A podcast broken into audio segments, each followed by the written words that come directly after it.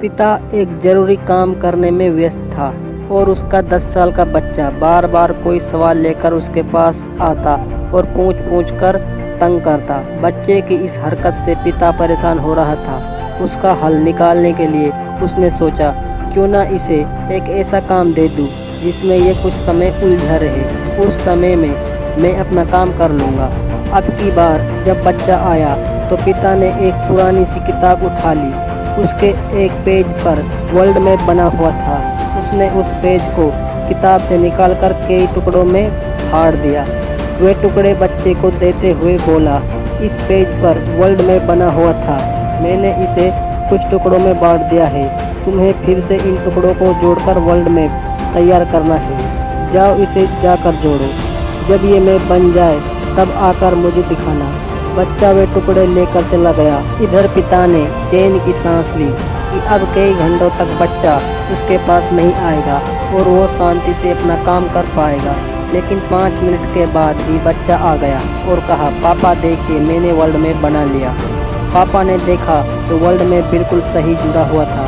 उसने बड़ी हैरत से पूछा, ये तुमने इतनी जल्दी कैसे कर लिया? बच्चे ने कहा यह तो बहुत ही आसान था, पापा। आपने जिस पेज के टुकड़े को मुझे दिया था, उसके एक तरफ़ वर्ल्ड में बना हुआ था तो दूसरी तरफ़ कार्टून। मैंने कार्टून को जोड़ दिया तो वर्ल्ड मैप अपने आप तैयार हो गया।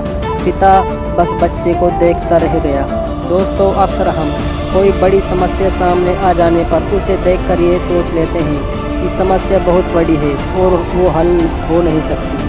हम उसका एक पहलू देखते हैं और अपना दृष्टिकोण बना लेते हैं, जबकि उसका दूसरा पहलू भी हो सकता है, जहाँ से उसका हल बड़ी आसानी से निकाला जा सकता है।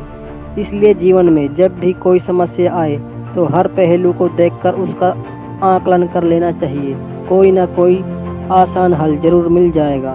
तो दोस्तों, उम्मीद है कि इस कहानी ने आपको बहुत बड़ी सीख दी होगी। इसी तरह की मोटिवेशनल स्टोरी सुनने के लिए हमें फॉलो ज़रूर कीजिएगा। पिता एक ज़रूरी काम करने में व्यस्त था और उसका दस साल का बच्चा बार बार कोई सवाल लेकर उसके पास आता और पूछ पूछ कर तंग करता। बच्चे की इस हरकत से पिता परेशान हो रहा था। उसका हल निकालने के लिए उसने सोचा, क्यों ना इसे एक ऐसा काम दे दूँ जिसमें ये कुछ समय उलझा रहे। उस समय में मैं अपना काम कर लूँगा। अब की बार जब बच्चा आया तो पिता ने एक पुरानी सी किताब उठा ली। उसके एक पेज पर वर्ल्ड मैप बना हुआ था। उसने उस पेज को किताब से निकालकर कई टुकड़ों में फाड़ दिया। वे टुकड़े बच्चे को देते हुए बोला, इस पेज पर वर्ल्ड मैप बना हुआ था। मैंने इसे कुछ टुकड़ों में बांट दिया है। तुम्हें फिर से इन टुकड़ों को जोड़कर वर्ल्ड मैप तैयार करना है। जाओ इसे जाकर जोड़ो। जब ये मैप बन जाए तब आकर मुझे दिखाना। बच्चा वे टुकड़े लेकर चला गया। इधर पिता ने चैन की सांस ली कि अब कई घंटों तक बच्चा उसके पास नहीं आएगा और वो शांति से अपना काम कर पाएगा। लेकिन पाँच मिनट के बाद ही बच्चा आ गया और कहा, पापा, देखिए, मैंने वर्ल्ड में बना लिया। पापा ने देखा तो वर्ल्ड में बिल्कुल सही जुड़ा हुआ था। उसने बड़ी हैरत से पूछा, ये तुमने इतनी जल्दी कैसे कर लिया? बच्चे ने कहा यह तो बहुत ही आसान था, पापा।